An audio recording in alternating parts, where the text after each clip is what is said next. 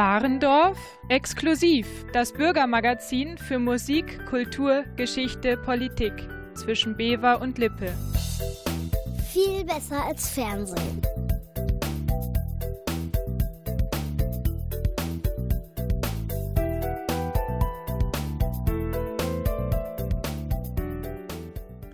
Guten Abend, sagt Klaus Asshoff zu Warendorf Exklusiv. Heute Abend wieder mit einem historischen Thema, denn ich habe Hugo Heinemann, einem Überlebenden von Auschwitz, zugehört. Am 12. April berichtete er in Oelde von der schlimmsten Zeit seines Lebens. Ganz am Schluss seines Vortrags wurde er gefragt, wie das alles möglich war. Und er sagt mit Blick auf fromme katholische Nachbarn, die er kannte, auf Plattdeutsch einen Satz, der tonnenschwer im Raum liegt. 14 Tage habe ich ins Kreuzen, aber die Jaudenkirche, die habe ich ansteckend. Warendorf exklusiv. Radio aus nächster Nähe. Zur Veranschaulichung gingen wir auch musikalisch zurück in jene Zeit.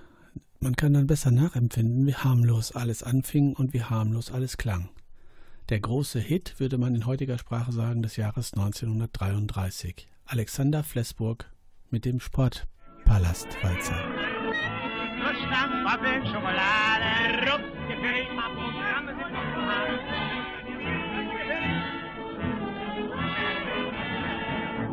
Ja, so ein Rennen ist fein. Jeder möchte gern Erster sein. Manchmal da geht's auch verquer und auf der Nase liegt er. Wenn dann die Post jetzt geht ab, setzen sich alle in Trab. Und dann wird gehampelt und es gestraffelt, bis allen die Puste vergeht. Kriege, pfeif mal ihn.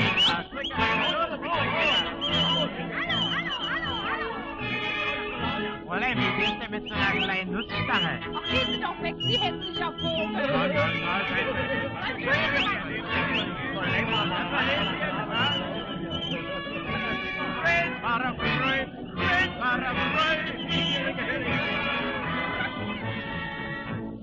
Ja, so ein Rennen ist fein, jeder möchte gern Erster sein. Manchmal geht's auch verquer und auf der Nase liegt er.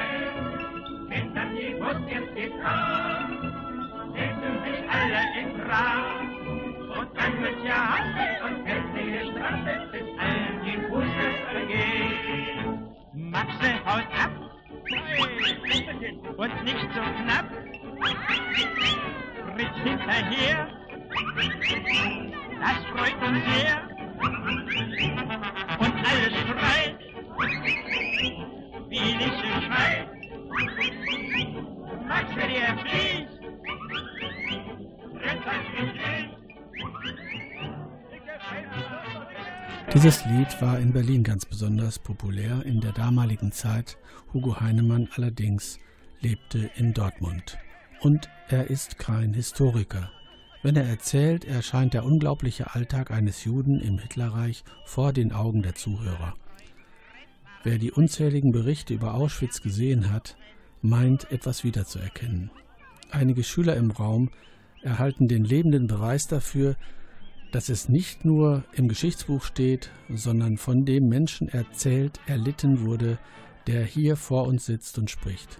Hugo Heinemann, Überlebender der KZ Auschwitz, Flossenbürg und so weiter, steht auf der Tafel vor seinem Tisch.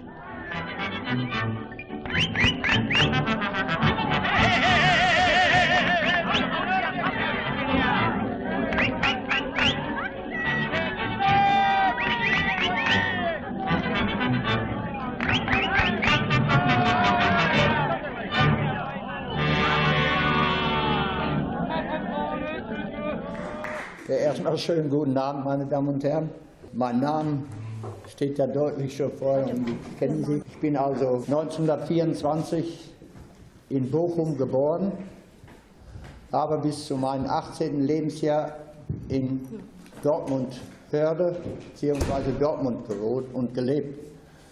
Meine Mutter alleinerziehend mit zwei Jungs, Witwe. Und äh, was soll ich von meiner Familie sagen? Wir haben normal gelebt, wie normale Menschen. Und 1933, wie Adolf Hitler an der Regierung kam, Reichskanzler wurde, haben wir uns alle keine Gedanken gemacht oder irgendwie. Das stört. Das, war, das Leben lief normal weiter.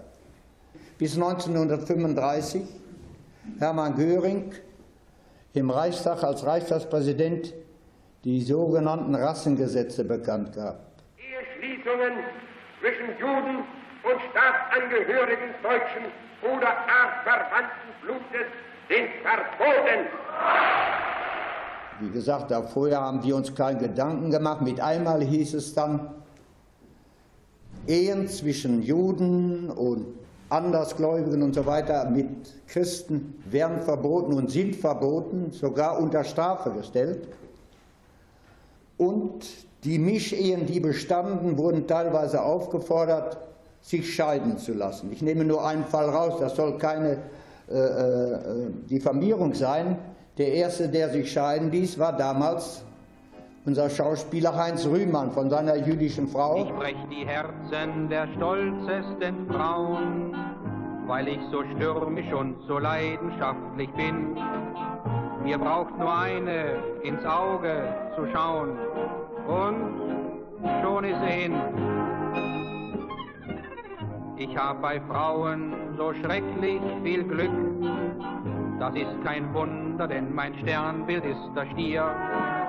Mein Blut ist Lava und das ist mein Trick. Das liebt man an mir. Ich lach sie an und sage schlau, Sie sind die richtige, gnädige Frau. Komm ich in Glut, dann ist mir jede so gut. Ich brech die Herzen der stolzesten Frauen, weil ich so stürmisch und so leidenschaftlich bin. Mir braucht nur eine ins Auge zu schauen und schon ist sie hin.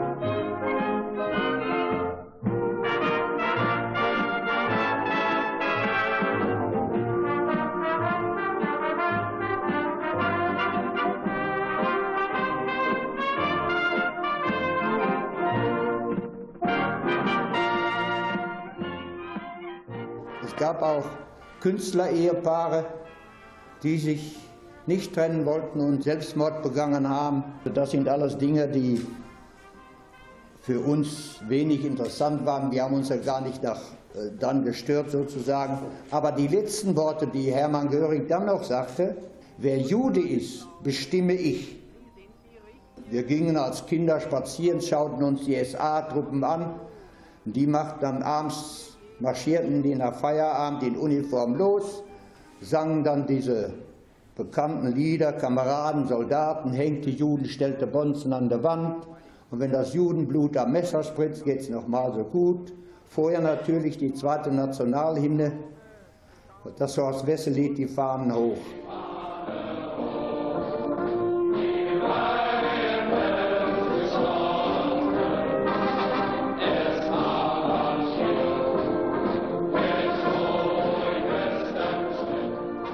Kam es noch äh, Volk ans Gewehr und so weiter. Und dann gingen sie in eine Kneipe und ließen sich volllaufen. Dann war Feierabend bis zum anderen. So ging das tagtäglich und wir haben uns das als Kinder erst noch angesehen.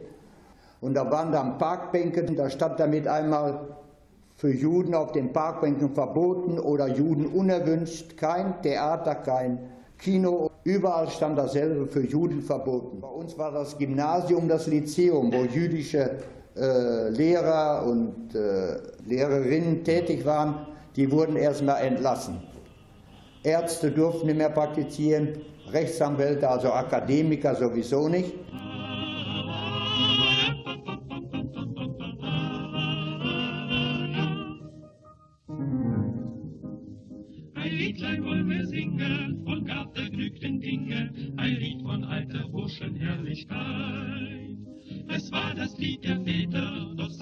Es auch später und wird es sicher singen alle Zeit. Und sitzt man fröhlich irgendwo beim Wein, stimmt alles in den schönen Kantos ein. Es steht ein Wirtshaus an der Lahn, da klopft ein jeder gern mal an. Frau Wirtin sitzt am Feuer und jeder, der am Tische sitzt, greift gern mal zu der Leier. Frau Wirtin hat auch einen Schrank, zwei Meter breit, sechs Meter lang. Drin war das Kraut der Rüben, mit denen sie zur Jugendzeit die Rohkost hat betrieben. Frau Wirtin hatte auch ein Huhn, das tat, was sonst nicht Hühner tun. Es gackerte und pickte und stellte selbst dem Hahn ein Bein, dieweil der Blümlein pflückte. Frau Wirtin hat auch eine Magd, die hat ein tolles Spiel gewagt. Sie tät sich unterfangen und bracht den Flöhen Quadrille bei, hei, wie die Tierchen sprachen. Frau Wirtin hat der Tierchen zwei, nen Affen und nen Papagei. Zwei Tierchen voller Spaßes, der Affe sagte Guten Tag, der Papagei vergaß es. Frau Wirtin hat ein Automobil, das in der ganzen Stadt auffiel. Sechs ihrer stärksten Knechte ersetzten ihr des Motors Kraft. Herrgott, wer das nicht möchte. Frau Wirtin hat auch einen Kahn, drin fuhr sie sommers auf der Lahn.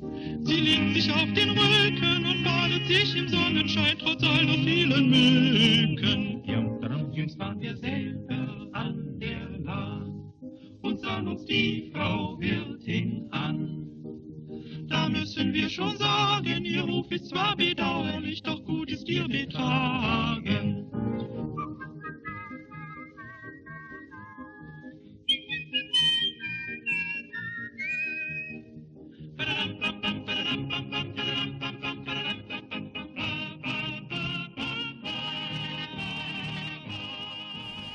Am anderen Tag 1938 auf dem Weg zur Schule in Hörde, da sah ich mit einmal jüdische Geschäfte.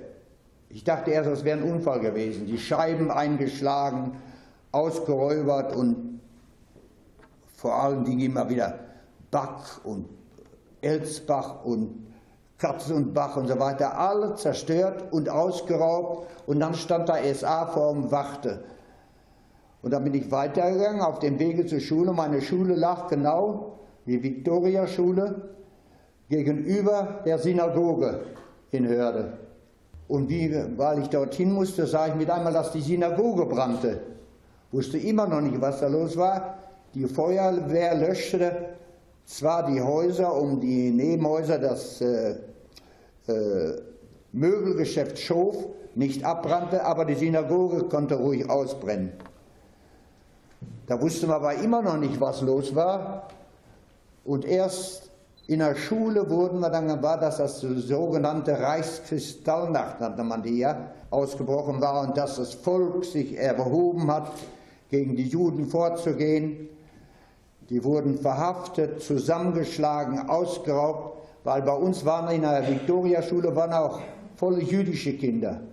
Denn eins muss ich sagen, ich bin Mischling ersten Grades, aber da hat man sich um diese Zeit gar keine Gedanken darüber, was das überhaupt ist. Und die kamen weinend noch in der Schule, dass die Eltern zusammengeschlagen worden sind und dass sie äh, mitgenommen haben, was sie eben mitnehmen konnten. Die Lehrer erzählten uns dann, ja gut, was passiert war. Dann ist man nach Hause gegangen und hat sich da, man musste was wissen, da hat man sich eine Zeitung angesehen. Es gibt ja immer so Schaukasten, wo jeden Morgen neues, das neueste Blatt erst ausgehängt wird. Und da ist man dann hingegangen und hat das gelesen. Also auch die Synagoge, die angenommen, dafür mussten sie für den Schutt, der da abgeschafft wurde, auch noch die Kosten übernehmen. So lief das also weiter bis 1939.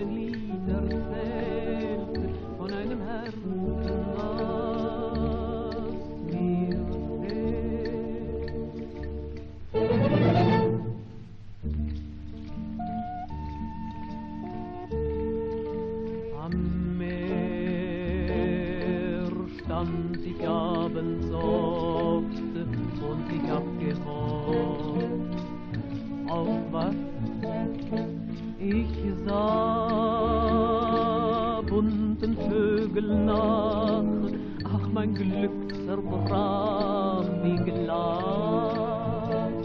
Der Wind hat mir ein Lied erzählt von einem Glück unsagbar schön. Er weiß, was meinem Herzen fehlt, für wen es schlägt und glüht.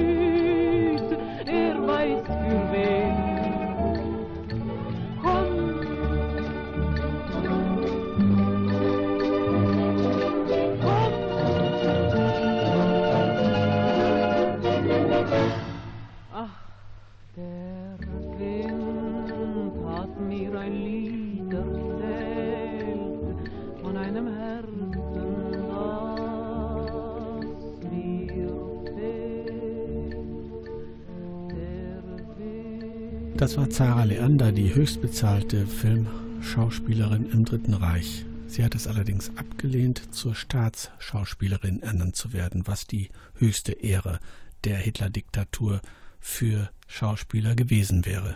Ich war nur mit Mut meiner Mutter alleine.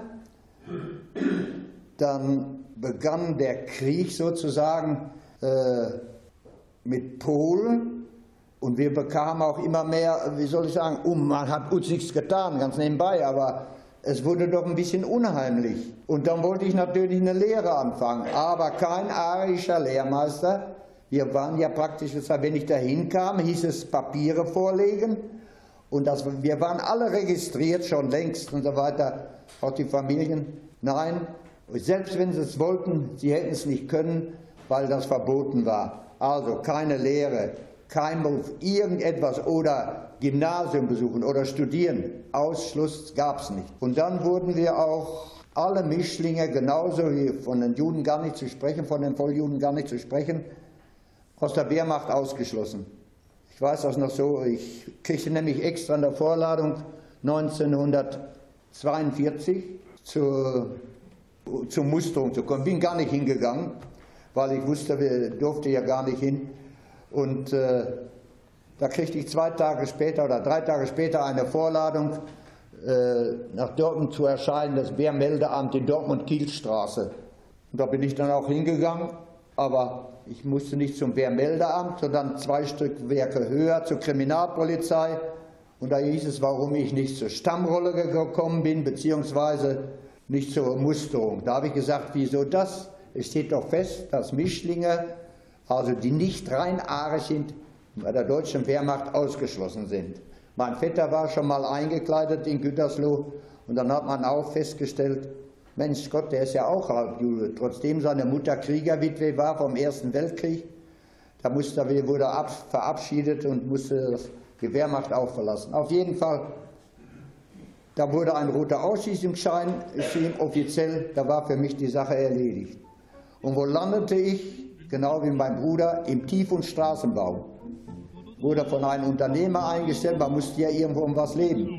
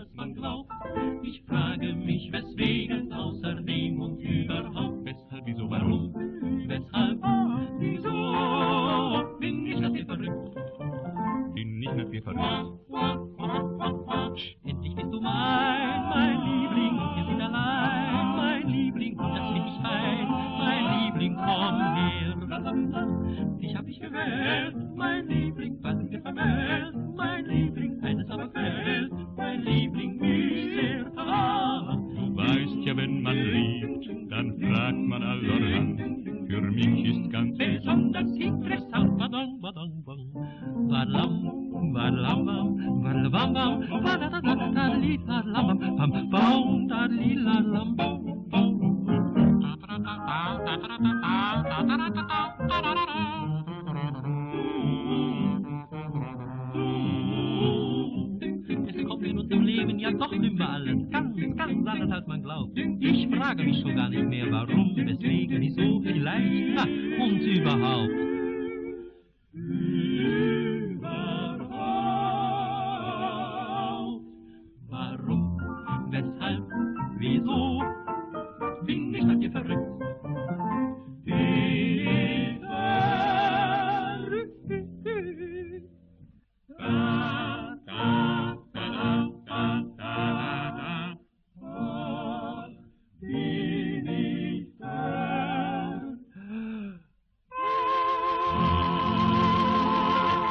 Februar 1942 war es dann mit dem letzten Rest von Normalität vorbei.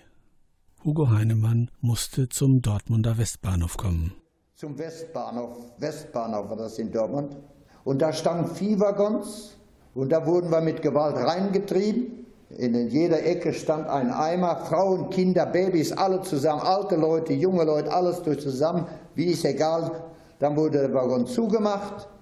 Ja, und dann fuhr der Zug ab. Wohin wusste keiner. Was los war, ich weiß auch nicht ganz genau, ob wir nun drei Tage oder vier Tage unterwegs waren. Ja, auf jeden Fall hielt der Zug mit einmal, und da war so eine provisorische Rampe. Und da mussten wir raus aus dem Zug, wussten aber immer noch nicht, wo wir waren. Und dann wieder aufstellen und dann kam, standen da SS-Leute. Ob das Ärzte waren, weiß ich nicht. Rechts, links, rechts, links. Und wie wir dann die rechts standen und so weiter, wurden wir wieder zusammengetrieben auf einen LKW, auf einen Lastwagen gescheucht. Wie der Lastwagen voll war, fuhr der los und fuhr 13 Kilometer weiter nach Ausch, sogenannt wussten wir nicht, nach Lager Monowitz. Arbeitslager Monowitz, das ist Auschwitz III. Und ich kann schon vorweg sagen, das war auch bis dahin meine Rettung. Denn Auschwitz hatte drei Hauptläger, um das vorweg zu sagen. Auschwitz I waren ehemals polnische Kasernen, die von Häftlingen aufgestockt worden ist, auf ein Stockwerk höher gebaut worden ist. Auschwitz II war das größte Lager, Frauenlager, Männerlager und Zigeunerlager. Da waren über 100.000 Menschen drin, an Größe unübersichtlich. Ich kam dann nach Monowitz. Da wurden wir wieder runtergetrieben vom Wagen, wussten immer nicht, und da waren wir in so ein ungezäumtes Lager drin. Da mussten wir zu so einem äh, Waschkaue marschieren. Und dann hieß es ausziehen, nackend ausziehen, alles ablegen bis auf die Schuhe, die durften wir behalten. Dann gingen wir in einen Waschraum rein, da wurden uns die Haare abgeschnitten, eine Glatze, überall was Haare waren. Anschließend, ich meine, das wäre Petroleum gewesen, weiß auch nicht, die Glatze abgerieben mit Petroleum, weil überall stand eine Laustein tot, Wasser trinken verboten, Vorsicht, Seuche, Gefahr. Ja, und danach durften wir duschen und dann kriegten wir so ein Päckchen unter den Arm und dann wurde man zugeteilt zu einem Block. Ich kam auf Block 10 und da saß gleich am Eingang einer, der musste Sachen und sagt so, jetzt den linken Arm her und da wurde mir die Nummer eintätowiert. Ab dem Tag war man kein Mensch mehr, kein Name, sondern nur noch eine Nummer.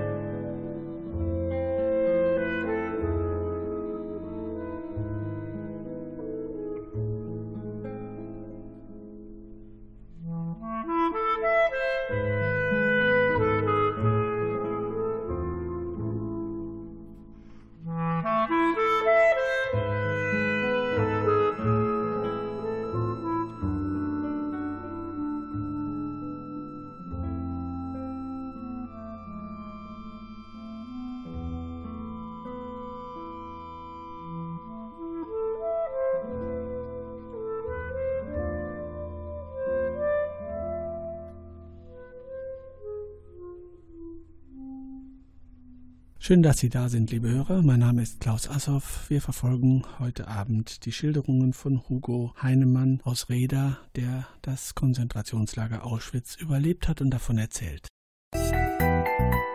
Warndorf Exklusiv, das Bürgermagazin über 92.6, 94.7, 95.7 und 96.3 oder unter Radio WAF.de. Musste dann seine Nummer auf seine Kleidung nähen, auf das Drillichzeug. Äh, wir kriegten dann Drillichzeug. Es gab Winter- und äh, etwas wärmeres Zeug und einen Mantel, aber sonst Drillichzeug und auf der Hose auf der rechten Seite auch die Nummer nähen. Also das heißt, die Nummer, die eintätowiert war und dann natürlich mit dem Kennzeichen. Die meisten in, in fast allen Lägern waren politisch Gefangene, die hatten einen roten Winkel. Rote Winkel mit P waren Polen. Äh, rote Winkel aber mit gelben Ecken waren Juden oder Halbjuden, wie auch immer. Die hatten die drei gelben Ecken. Dann gab es BVer, das waren Grünwinkel mit der Spitze nach unten, also Berufsverbrecher. Dann gab es SVer mit den Grünwinkeln mit den Spitzen nach oben, Schwerverbrecher, Sicherheitsverwahrung. Dann gab es noch Homosexuelle, die hatten einen rosa Winkel. Dann gab es Bibelforscher, die hatten lila Winkel. Und dann gab es noch Asoziale, also Arbeitsscheue, die hatten einen schwarzen Winkel. Und danach gab es noch E-Häftlinge, das waren Erziehungshäftlinge, da waren auch SS-Leute dabei, aber denen wurden nicht die Haare abgeschnitten. Die hatten auch Zivilzeug an, was hinten mit einem weißen Streifen gekennzeichnet war, mit weißer Farbe. Also kriegten wir unsere Nummern und so weiter. Und einen anderen Tag klingelte morgens um 5 Uhr die Lagerglocke und dann wurde, mal, wurde Zählappell abgehalten, jeden Morgen. Dann gab es den Rapportführer, Hauptscharführer Gehring, dann gab es den Kommandoführer, Hauptscharführer Rackers, der stammte aus Osnabrück, ein Bäckermeister vom Beruf. Dann gab es die politische Abteilung, das war die Gestapo in Uniform, und zwar Hauptscharführer Wiczorek. Den erwähne ich vor allen Dingen, komme ich wahrscheinlich noch drauf, weil der immer zweisprachig war und die Todesurteile in Polnisch und in Deutsch immer verlas.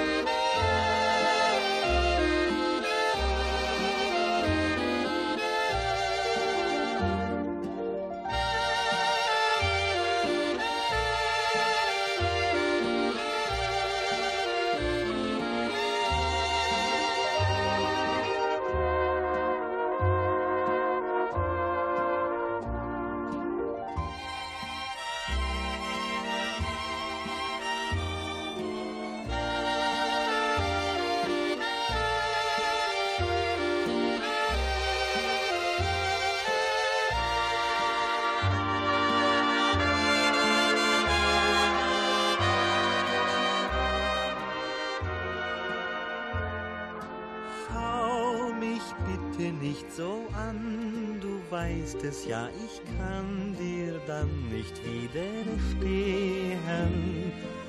Schau mir nicht so auf den Mund, du kennst genau den Grund, so kann's nicht weitergehen.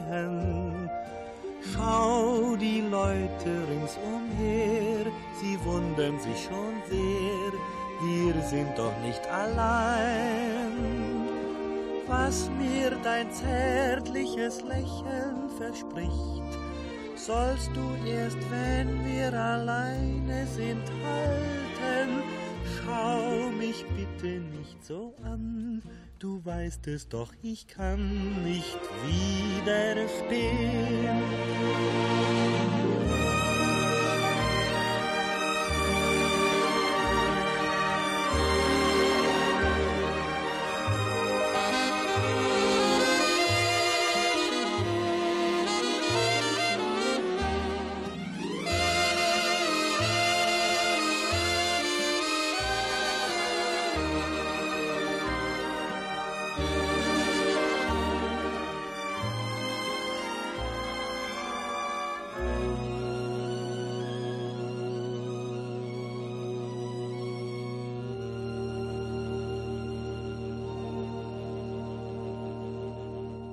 Ich wurde ein Zementkommando zugeteilt und wir gossen die Grundmauern für das große Buna-Werk, für die IG Farben.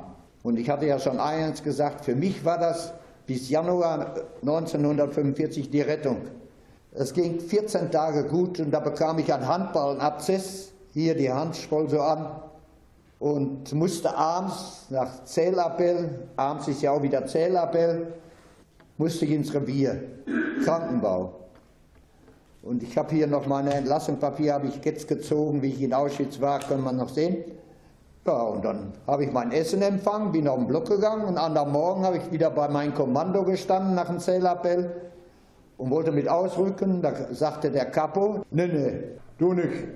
Sagt er, was sollst du mit der Hand machen? Also musste ich, wo unser Kommandant, Lagerkommandant, der stand immer beim Ausmaß vorne, also musste ich auch da neben den Kommandanten praktisch stehen, wo alle, die nicht mehr arbeitsfähig waren, hingestellt wurden.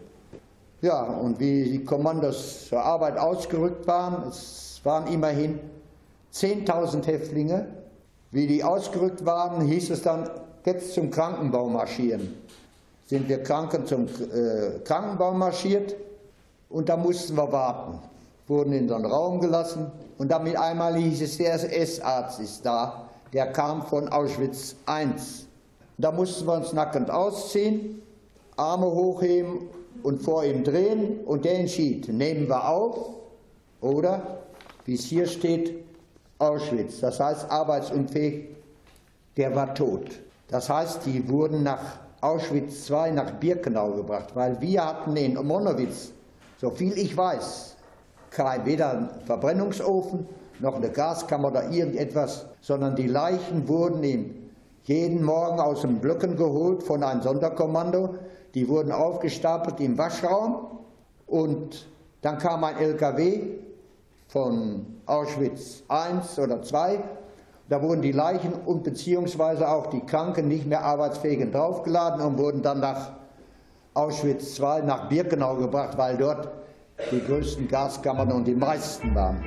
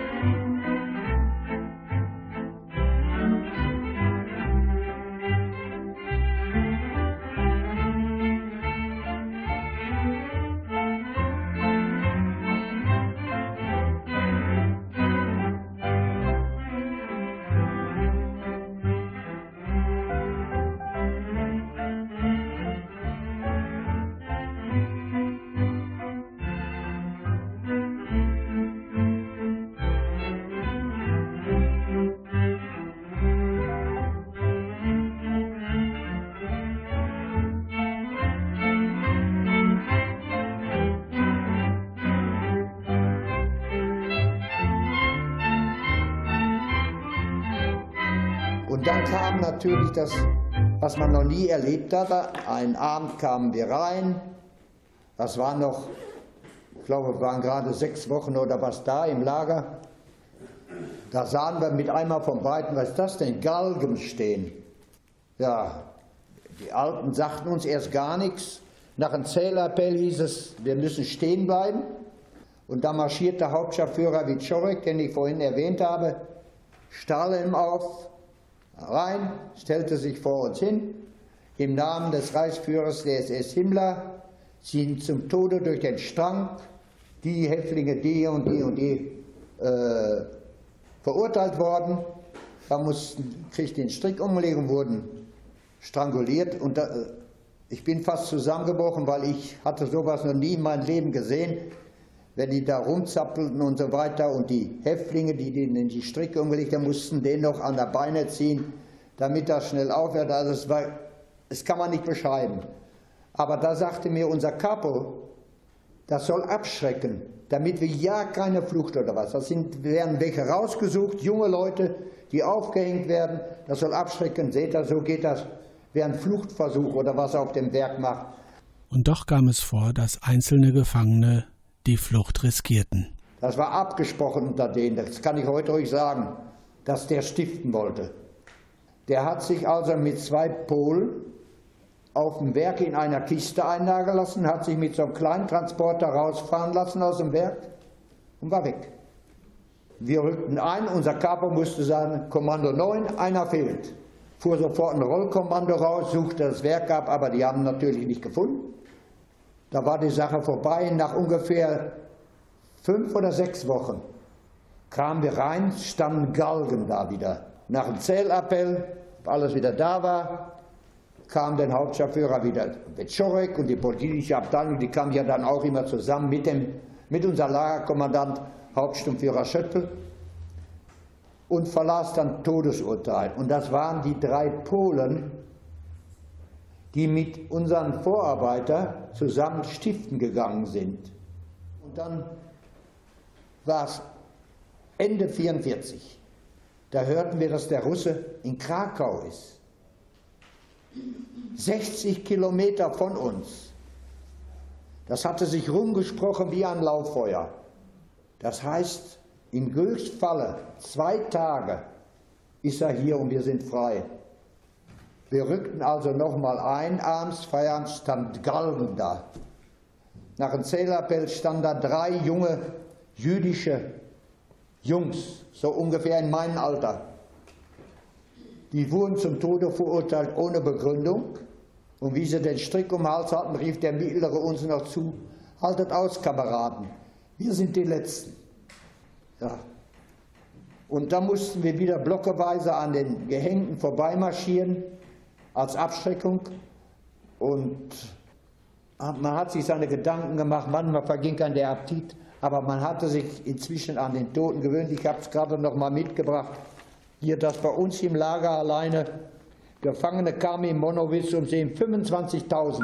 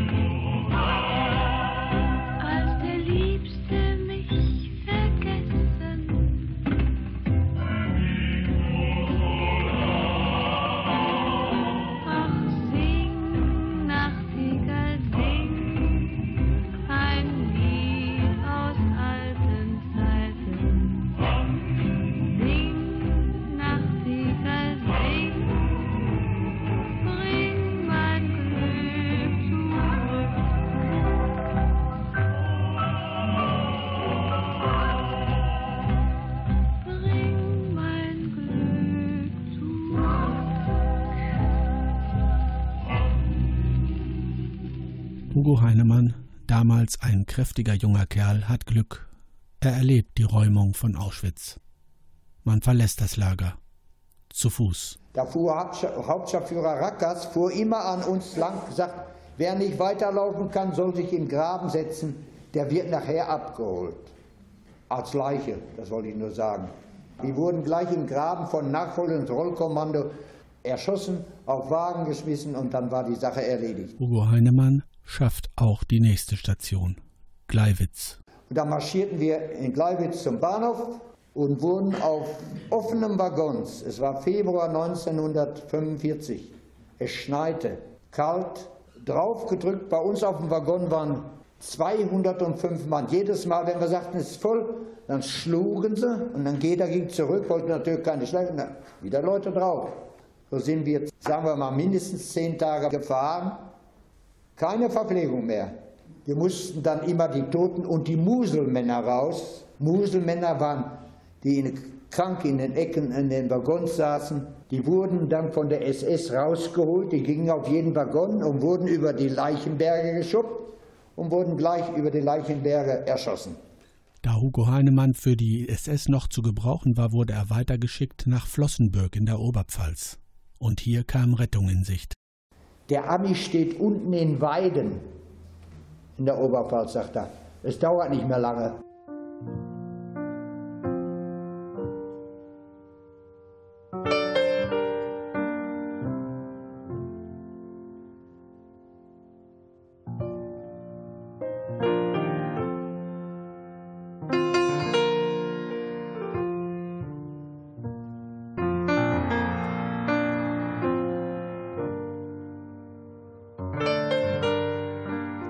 Und da guckte einer durch diese Ritzen da in der Scheune und einmal rief da, die Russen sind da. Da hat er den amerikanischen Stern gesehen, hat er als Russin bezeichnet. Und da nahmen unsere Posten ihr Gewehr und nichts wie weg. Da sind wir auch rausgelaufen. Sind wir rausgelaufen, die Amerikaner kamen und schossen von ihrem Panzer mit Scharfschützen auf flüchtende SS-Leute. Ja, und da waren wir frei.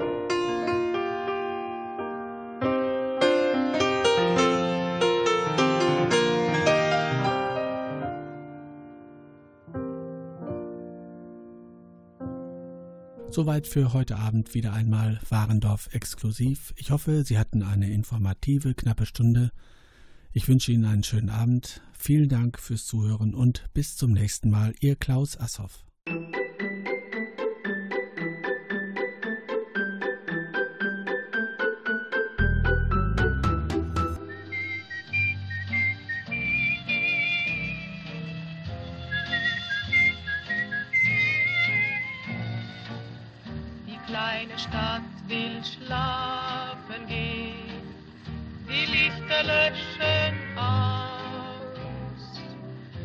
Himmel Sterne niedersehen, still wird sie jedem Haus. Wir freuen uns übrigens über Ihre Kritik. Bitte schreiben Sie uns. Nach Ilse Werner kommt vielleicht, solange Zeit ist, noch Tommy Dorsey, I Never Smile Again. Und dann gehen Sie auch bitte nicht ins Bett, sondern hören Sie weiter zu mit dem Besten von heute.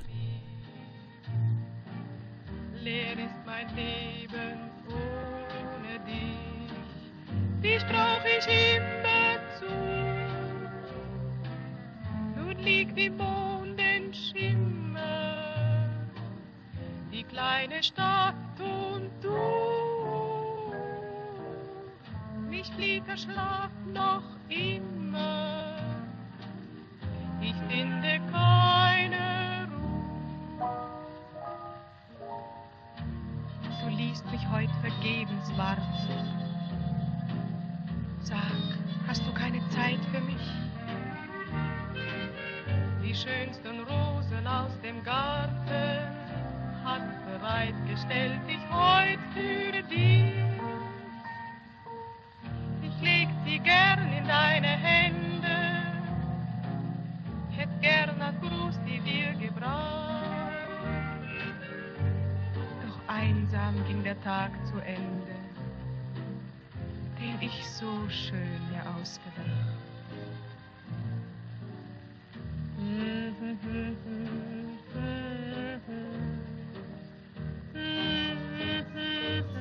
I'll never smile again until I smile at you.